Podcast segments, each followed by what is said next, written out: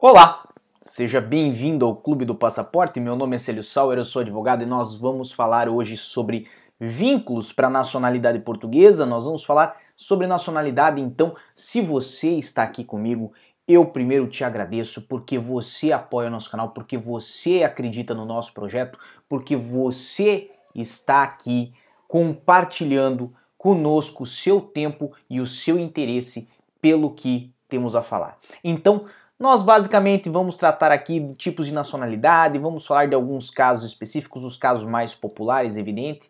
Vamos falar aqui da questão de vínculos, vamos também dar um pequeno toque no que está a mudar e no que não mudou na questão da alteração da lei de nacionalidade. Então, nós vamos falar sobre várias coisas e, obviamente, eu peço para você sentar aí, pegar o seu café, porque agora é quinta-feira, dia 1 de outubro, são 10 e 1 da noite aqui em Lisboa, são 6 e 1 da tarde no Brasil e, obviamente, para iniciar o nosso material de hoje, temos quem? Temos Anderson Comar, que está aqui mandando o seu tradicional boa noite, o seu olá. Então, olá para você, Anderson, olá para quem mais estiver nos assistindo. Se você não está assistindo ao vivo, você está assistindo, obviamente, a reprise, veja aqui embaixo a aba comentários, é uma área especial para vocês, é uma área que ninguém mais tem acesso, é uma área exclusiva de quem faz parte aqui do nosso Clube do Passaporte. E como vocês já sabem, eu consigo ver melhor o que está aqui dentro e consigo responder também. E o chat, como sempre, se vocês me mandarem alguma coisa no chat, podemos interagir agora ao vivo. Lembrando, obviamente, que é quinta-feira, 10 da noite, aqui em Portugal. Então, para iniciar o nosso assunto, eu vou até tocar num ponto muito interessante que virou notícia neste mês que passou, agora de setembro, lembrando, né, que foi é, notícia nesse mês a questão do veto presidencial à alteração da lei de nacionalidade. Nós falamos isso abertamente no nosso canal. Obviamente, esta questão do veto não veio porque o presidente não concorda com as alterações, mas porque ele quer que se alarguem essas alterações, principalmente obviamente, para casais que não têm filhos ou não têm filhos comuns do casamento, ou para casais que não podem ter filhos, mas nós vamos falar sobre isso mais daqui a pouco. Por quê? Porque apesar de ter, este, ter ocorrido este veto, o diploma voltou à Assembleia da República, a Assembleia da República vai ter que tomar uma decisão sobre esse diploma, vai ter que ou corrigir esse diploma ou decidir pela aprovação dele, apesar do veto presidencial. E, evidentemente, no dia em que foi retomada a discussão dessa alteração legal na Assembleia da República, foi lida também uma carta aberta que faz um apelo para a revogação do artigo 14 da Lei de Nacionalidade Portuguesa, explicando basicamente para vocês o que, que, diz o tal do artigo 14 da Lei 3781, que é a Lei de Nacionalidade Portuguesa, né? Ela fala sobre o que? Sobre os efeitos do estabelecimento da filiação. Então, basicamente, a lei portuguesa de nacionalidade, ela entende que só a filiação estabelecida durante a menor idade produz efeitos relativamente à nacionalidade. Então, muitas pessoas hoje que tiveram um reconhecimento tardio, muitas vezes num processo judicial, num processo que teve exame de DNA, num processo às vezes que foi litigioso, né? É, conseguiram obter, obter o reconhecimento de uma paternidade, sendo que este pai, este genitor, é cidadão português, mas como este reconhecimento judicial, por exemplo, ou mesmo que tenha sido espontâneo, né, ocorreu somente depois na maior idade, ou seja, só depois que o indivíduo já era maior de idade perante a lei portuguesa, não tem validade este reconhecimento para a transmissão da nacionalidade. Isso aqui, obviamente, não faz parte do nosso assunto de vínculos, mas eu trouxe como uma curiosidade, até porque é um assunto recente, e essa carta aberta que foi lida, é obviamente pedindo uma alteração nesse sentido para que é, é, faça-se né, a possibilidade da, do, do, do, da possibilidade de se obter a nacionalidade portuguesa. Deu um pequeno bug aqui, né, falhou um pouco a cabeça, são 10 horas da noite, mas para que se dê a possibilidade de se reconhecer a nacionalidade portuguesa para quem foi reconhecido somente depois de já ter se tornado maior de idade.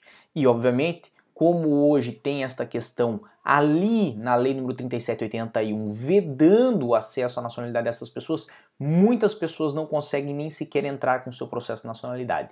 Então, é algo que vale a pena aí nós é, pensarmos, considerarmos pelo menos por um instante, por um momento certo? Mas voltando ao nosso assunto, voltando ao que interessa, iniciando o que interessa, iniciando o nosso assunto, tipos de nacionalidade. Então, nacionalidade portuguesa é dividida em dois tipos. Nós costumamos dizer os tipos que vêm através da aquisição e os tipos que vêm através da atribuição. A atribuição é aquela nacionalidade que é tida como originária, ou seja, geralmente ela é relacionada ao caso consanguíneo. A pessoa nasce, né, e é descendente de português, seja ele filho ou seja ele neto tem direito à atribuição de nacionalidade e, obviamente, né, será um português de origem desde o momento em que ele nasceu e até o final da sua vida, provavelmente vai ser português. Preste atenção, a atribuição de nacionalidade é aquela nacionalidade que permite o indivíduo sair, inclusive, candidato a presidente da República em Portugal.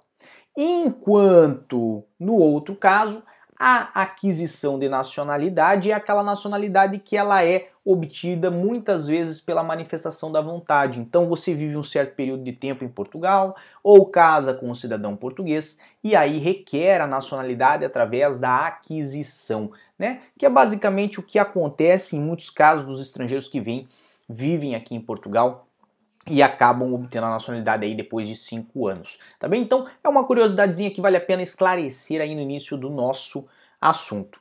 Quando nós falamos de vínculos, então, para a nacionalidade portuguesa, nós falamos do quê? Nós falamos de uma ideia que existe né, no, no direito internacional, vamos pegar agora e, e, e falar um pouquinho de filosofia, mas de que não basta unicamente o, o, fator sangue, ou não basta unicamente o elo de ligação através do casamento para se dar a alguém, para conferir a alguém o direito de uma nacionalidade. E, obviamente, quando nós falamos de vínculos, nós falamos então do que existe em razão àquela pessoa e aquele país que crie uma relação estreita entre eles. Pode ser desde a questão do falar a língua, ter morado muitos anos no país, ter é, uma, uma relação muito próxima com a cultura daquele país, mas obviamente cada país vai estabelecer a sua forma de entender que os vínculos né, estão ou não estão formados para se atribuir uma nacionalidade. Então, podem ter países que vão exigir de uma pessoa que ela obviamente viva 5 anos no país, viva 10 anos no país, ou para que ela seja filiada a um clube né, ou uma associação da cultura daquele país, ou para que essa pessoa tenha prestado um certo tipo de serviço àquele país, por exemplo, serviço militar, né, não obrigatório. Vou dar um exemplo muito interessante de vínculo que nós podemos considerar aqui de Portugal, que é a propriedade de um bem em Portugal por um período de três anos. É algo muito específico da lei portuguesa, porque, de certa forma, entende-se que ter um bem em Portugal por um certo período de tempo, né, pressupõe que você tem ali, indica pelo menos que você tem ali algum vínculo com este país. Então, isso nós vamos falar. E nós vamos, obviamente, começar a falar sobre esse assunto, aonde? Sobre o caso dos netos, o caso que talvez mais confusão dá. Por quê? Porque a nacionalidade para netos até 2017 era uma nacionalidade que passava através de aquisição. Então, quem era neto de português adquiria a nacionalidade portuguesa e, dessa forma, era português a partir do momento em que adquiriu ela e não antes, não era português de origem. Houve uma mudança na lei que permitiu em 2017 que essas pessoas fossem é, ou tivessem, que é melhor, né, tivessem a atribuição da nacionalidade portuguesa, então seriam portugueses de origem a partir do momento do seu nascimento, né, por serem netos de português, mas requereu em contrapartida que essas pessoas apresentassem vínculos junto, nacional, junto ao território de Portugal, ou junto ao país Portugal, ou junto à cultura portuguesa. Dentre os vínculos que nós podemos destacar aí para o caso dos netos, temos aí documento comprovativo de conhecimento da língua portuguesa, que é talvez o documento mais fácil de se obter quando você é um cidadão brasileiro, quando você é um cidadão angolano, quando você é um cidadão de Goa. Mas se você vem de uma comunidade brasileira ou de uma descendente brasileira não. Opa, equívoco meu. Se você vem de uma comunidade portuguesa ou de uma descendência portuguesa, por exemplo, de uma comunidade portuguesa que existe lá nos Estados Unidos, e existem várias comunidades portuguesas nos Estados Unidos, né? Você percebe que muitos desses descendentes de portugueses não falam português, falam o inglês americano como língua base e já não se torna tão simples de se obter, obviamente, esse comprovativo, né? Faça testes, obviamente, é, é, linguísticos, né? Fazem avaliações para aferir isso, ou então faça a comprovação de que você estudou esta língua durante o seu ensino médio, como um exemplo que eu posso dar. Outro exemplo que eu gosto de dar, e esse talvez é o melhor, na minha opinião, sinceramente, é a prova de vínculo mais concreta, é a prova de vínculo mais estreita, tanto que também na opinião do governo português é aquela que automaticamente já se reconhece existir esses vínculos, que é o que? A residência em território nacional por três ou cinco anos. Obviamente, uma residência mais estreita, aquela residência mais próxima com o território português, né, ela vai necessitar de menos tempo para ser é, é, percebida, para ser é, verificada, conferida como aí um vínculo de ligação com a comunidade portuguesa. Por quê? Porque uma residência por três anos, né, ela vai pressupor que você trabalhou em Portugal, vai pressupor que você usou do sistema de saúde de Portugal, que você utilizou às vezes do sistema de ensino em Portugal, enquanto uma residência mais alargada é requerida quando você não tem muitas provas, né, de que você se envolveu com a comunidade portuguesa. Então imagine que você veio para Portugal e simplesmente viveu aqui, mas você não trabalhou, você não contribuiu com a segurança social, você não adquiriu nada, você não participou de nada, não estudou nada, praticamente você não fez nada. Mas viveu por cinco anos em Portugal, também existe ali um reconhecimento do governo português sobre essa questão. Veja, nós falamos aqui de dois pontos muito, muito óbvios, mas agora vou retornar aquele pontinho bem bacana que eu falei no início, aquele ponto onde nós falamos da propriedade de um bem imóvel ou o aluguel de um bem imóvel por um período de pelo menos três anos aqui em Portugal. Este imóvel, obviamente, tem que estar localizado aqui em Portugal e o indivíduo né, que tem essa condição pode demonstrar indícios aí de ligação com a comunidade portuguesa.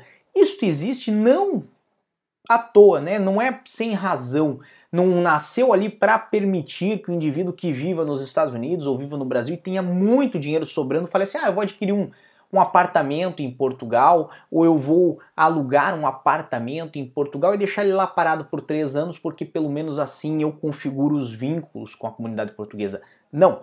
Isto veio justamente para permitir às pessoas que vivem aqui em Portugal, às vezes de forma ilegal, não tem documentação, mas tem ali pelo menos um contratinho de aluguel aqui há três anos, né? E com isso consegue comprovar que tem vínculo com o país, certo? Então é uma forma de alargar que o governo é, português deu. Né? Hoje estou pensando muito no Brasil, o Brasil está pensando muito em mim mas é uma forma do governo português alargar o acesso à nacionalidade como neto, alargar a possibilidade de utilizar o vínculo como neto, certo? Para quem não tem a possibilidade de comprovar que viveu legalmente em Portugal.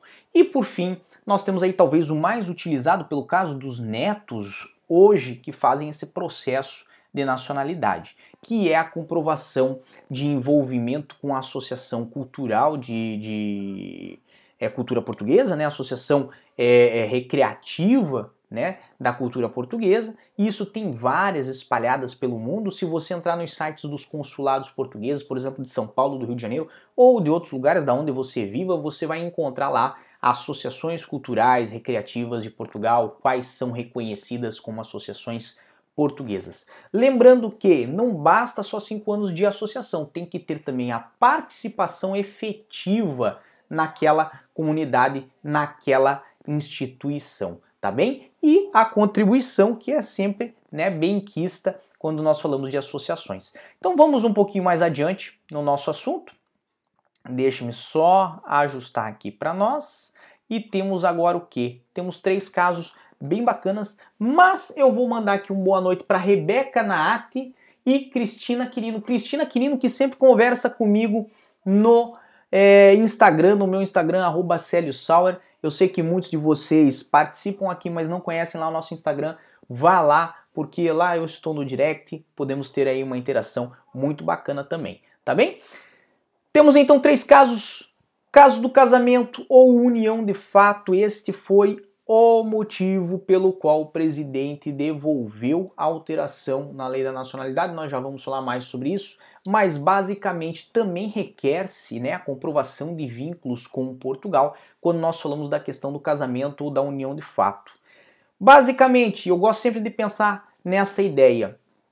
Três anos é o prazo que você precisa para entrar com o processo. Ao presente momento, se você tiver, se você tiver é, três anos de casamento e um filho oriundo desta união, basta para entrar com o processo. Se você não tem filhos, atualmente tem que esperar concretizar cinco anos, porque daí presume-se a sua ligação, o seu vínculo com a comunidade portuguesa com cinco anos de casamento. Isto em qualquer um dos casos se você nunca viveu em Portugal. Agora, se você já viveu em Portugal, contanto que você comprove que você teve tempo de residência em Portugal, já será o suficiente aí para a questão da nacionalidade portuguesa pelo casamento. Lembrando que, na minha opinião, de novo, né, a residência é a forma que se estabelecem os vínculos mais fortes com o país. Porque quando você vive num país, você está a todo momento sendo bombardeado por aquela cultura, por aquela língua e, obviamente, pelos costumes que existem naquele país, que é, de fato, o que o governo quer. O governo não quer dar documentos a pessoas que não são portuguesas. Ele quer transformar pessoas estrangeiras em pessoas portuguesas, ou pelo menos trazer essas pessoas próximos ao pensamento e à uniformidade do que é o povo português e aí conceder quando verifica que essas pessoas têm aí o mínimo de, de entrosamento, vamos usar essa palavra, né, de entrosamento com a comunidade portuguesa, conferir a estas pessoas a nacionalidade. Então temos aí também o comprovativo de conhecimento da língua portuguesa, o que não é complicado para quem vem do Brasil ou de Angola, por exemplo, né? Mas temos também a questão dos filhos comuns da união, como eu já falei. O filho comum, né, o filho que existe daquela união, ele sim é um ponto que é muito bem quisto, é muito bem visto. Por quê? Porque pressupõe-se, isso é uma ideia antiga, nós temos que lembrar que esta é uma lei de 1981, certo? Ela já teve suas reformas, mas é uma lei com um pensamento antigo e ela entende o quê? Que o casamento, quando tem a união com filhos, é uma união muito mais, é, é, vamos botar assim, é, fixa, né? uma união muito mais estreita, onde criam-se laços que não vão se perder pro resto da vida, porque você pode virar ex-marido, pode virar ex-mulher, mas não existe ex-filho, ex-pai, ex-mãe, certo? E nessa sensação de unidade familiar criada pela, é, pela questão do filho, né? É, essa, essa união que se, se forma entre o casal pelos filhos é uma coisa que é muito bem apreciada quando nós falamos da nacionalidade portuguesa pelo casamento. Então, se houver filhos de nacionalidade portuguesa daquela união, sempre vale a pena informar ao conservador. Temos agora um caso muito distinto, este caso que está aqui em roxo, ele é bem incomum, não é um caso dos mais comuns de se ver, certo? Ou melhor, de se ver até é, não é dos mais comuns de se falar. Ninguém fala sobre isso na internet. E é por isso que nós trazemos aqui para você no Clube do Passaporte, porque é um assunto que nós não levamos nem para o nosso canal. Basicamente é possível para o filho menor de alguém que adquire a nacionalidade mesmo que este filho tenha nascido antes desta pessoa adquirir a nacionalidade, é possível para este filho menor ser português. Exatamente isso que eu falei. Agora você está do outro lado e fala assim, mas Célio, você não falou que a nacionalidade portuguesa ela se divide em dois casos. O caso da atribuição, aonde a nacionalidade vem do nascimento, vem da origem e percorre por toda a vida, e neste caso, se a pessoa antes de ter feito o processo de nacionalidade casou, se essa pessoa antes teve filhos e tal, essas pessoas têm direito a obter a nacionalidade? Sim, falei. Tá, mas você daí falou do caso da aquisição, em que a pessoa nasceu em 88, mas fez a aquisição da nacionalidade portuguesa em 2000. Neste caso, a pessoa fez a aquisição da nacionalidade portuguesa em 2000, somente depois do ano 2000 ela é considerada portuguesa. Então, somente os filhos que nascerem depois do ano 2000 serão portugueses ou filhos de português. É isto? É isto, mas não somente isto. Vamos supor um caso aqui que o indivíduo nasceu em 88 e em 2010 adquiriu a nacionalidade portuguesa com 22 anos de idade. Mas aos 18 ele já teve um filho. E este filho, vamos botar o pai é o José, com 22 anos, o filho é o Francisco, com agora 4 anos, porque nasceu quando o José tinha 18, e agora o José, com 22, obteve a nacionalidade portuguesa, mas Francisco, filho de José, é brasileiro. Só que Francisco pode pedir a nacionalidade portuguesa porque ele é menor. Ele pode ser beneficiado pela nacionalidade portuguesa. Só que veja, é um processo que vai requerer mostrar aí vínculos com a comunidade portuguesa, dentre eles, né, pode ser o comprovativo de frequência escolar em Portugal, pode ser um comprovativo de conhecimento da língua portuguesa, pode ser até o tempo de residência em Portugal, mas não pode ser instruído sem esta prova de, de vínculos com a nacionalidade portuguesa ou com o país Portugal, porque obviamente este menor vai adquirir a nacionalidade através dos pais. Então não é um processo de nacionalidade originário, é um processo de aquisição de nacionalidade feito para filhos menores através dos pais. Aí você vai me perguntar, mas aonde isso está previsto? Que ninguém fala disso, Célio. Você está inventando? Não, não, não estou inventando. Eu estou só um pouco perdido aqui, porque agora estamos com três, é, três monitores, está uma coisa incrível aqui. E nós temos isto aqui no artigo número 2 da Lei de Nacionalidade Portuguesa, que fala assim: os filhos menores ou incapazes de pai ou mãe que adquira a nacionalidade portuguesa podem também adquiri-la mediante declaração. Então temos aí esta previsão legal, certo? Que requer esta prova de vínculos, obviamente dentro das possibilidades do menor, né?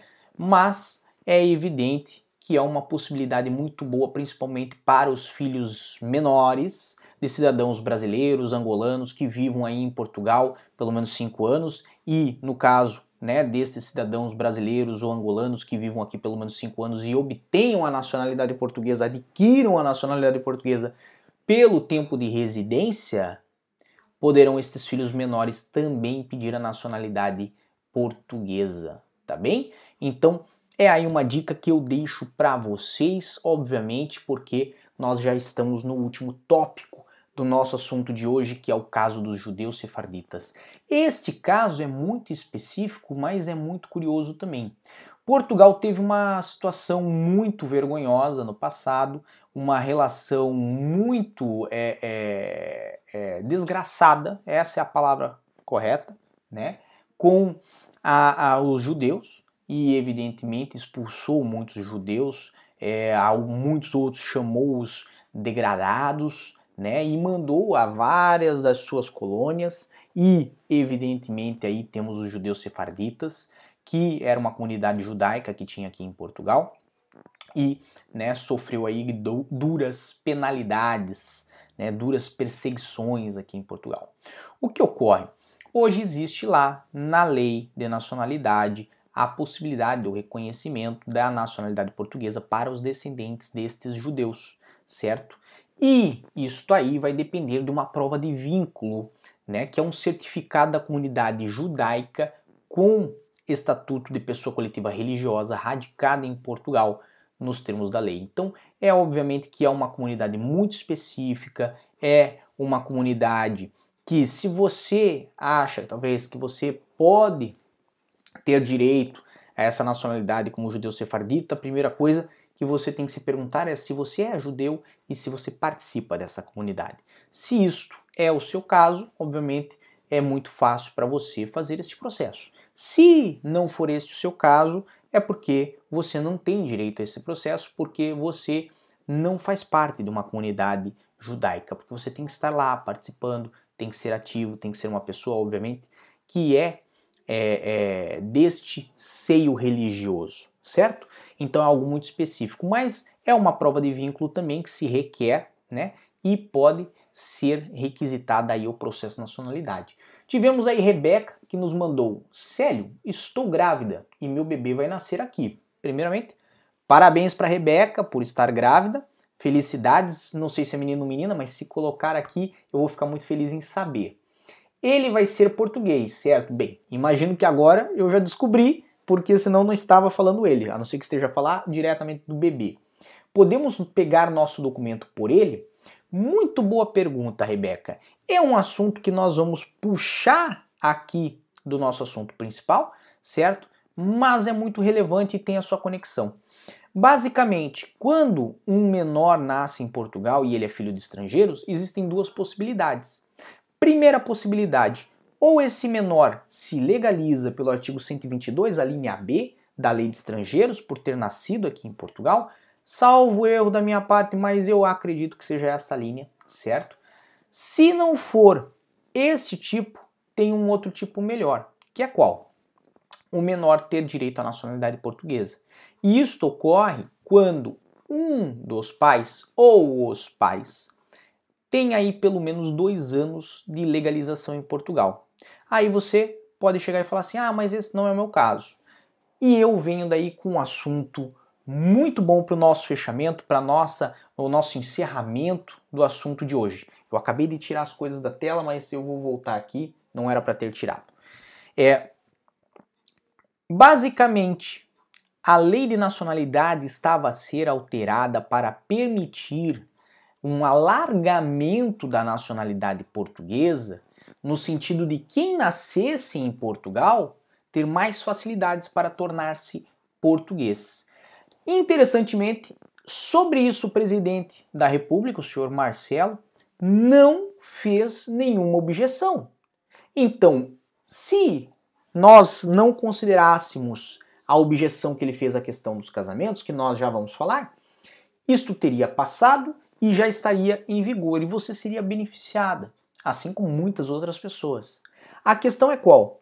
Como uma lei é um grande aglomerado de palavras, é um grande texto. E se você não concordar com um pedaço do texto, volta o texto todo para trás. Voltou este assunto também. Não voltou para ser rediscutido, ou seja, isto não vai ser alterado. Basicamente, o que voltou para ser rediscutido é a questão realmente dos casamentos, da aquisição de nacionalidade através do casamento. Por quê? Porque tinham se criado regras que beneficiavam muito casais que tinham filhos, mas que deixavam à margem os casais que não tinham filhos ou aqueles casais que não tinham filhos que eram comuns do mesmo casamento.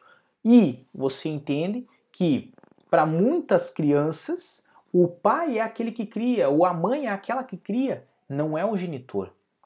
E também deixava à margem casais que não podiam ter filhos por questões, obviamente, biológicas. Então veja, nós temos situações né, em que, apesar da lei ter sido muito bem pensada, pequenos detalhes tornavam ela injusta e discriminatória. Digamos aqui um casal homoafetivo onde tinha lá José e Francisco. Eu gosto de usar sempre os mesmos nomes, eu sou um cara com pouca criatividade nesse ponto. José e Francisco.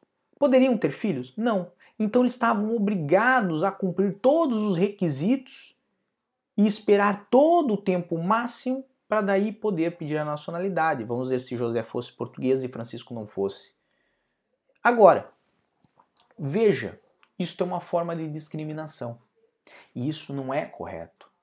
O correto é que todo mundo tenha acesso de uma forma é, pelo menos idêntica, não vamos falar igual, mas pelo menos idêntica. E dessa forma o presidente foi lá verificando esse detalhe que não estava correto, acabou tendo que mandar o texto todo para trás. Então eu tenho uma grande fé de que isto ainda vai se resolver esse ano.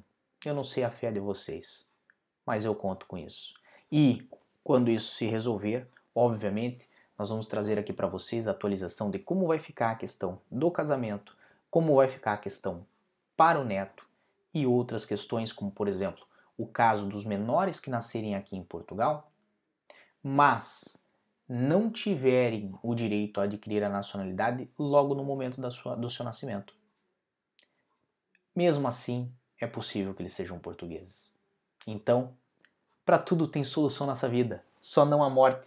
Eu aguardo vocês na nossa próxima quinta-feira. Lembrando que esse mês vai ser especial porque nós vamos ter cinco, cinco lives, cinco quintas-feiras. Então, quinta-feira que vem nós já temos o assunto, inclusive. Vamos ver qual que é o assunto que eu já não recordo, mas o cronograma foi publicado hoje, eu publiquei, certo? Tá ali, ó, dia 8 do 10, nacionalidade para pais através dos filhos. Nós vamos falar sobre uma parte do diploma que foi é, promulgado no ano de 2019 e isto cria um bafafá enorme, uma confusão enorme, então nós vamos falar sobre isso. Dia 8 do 10, não perca. E dia 15 do 10 teremos assunto, dia 22 do 10 teremos assunto e dia 29 do 10 também teremos assunto. Isto tudo a definir ainda, vai ser publicado para vocês com antecedência. Lembrando, todas as quintas-feiras, 10 horas da noite em Portugal, 6 horas da tarde no Brasil.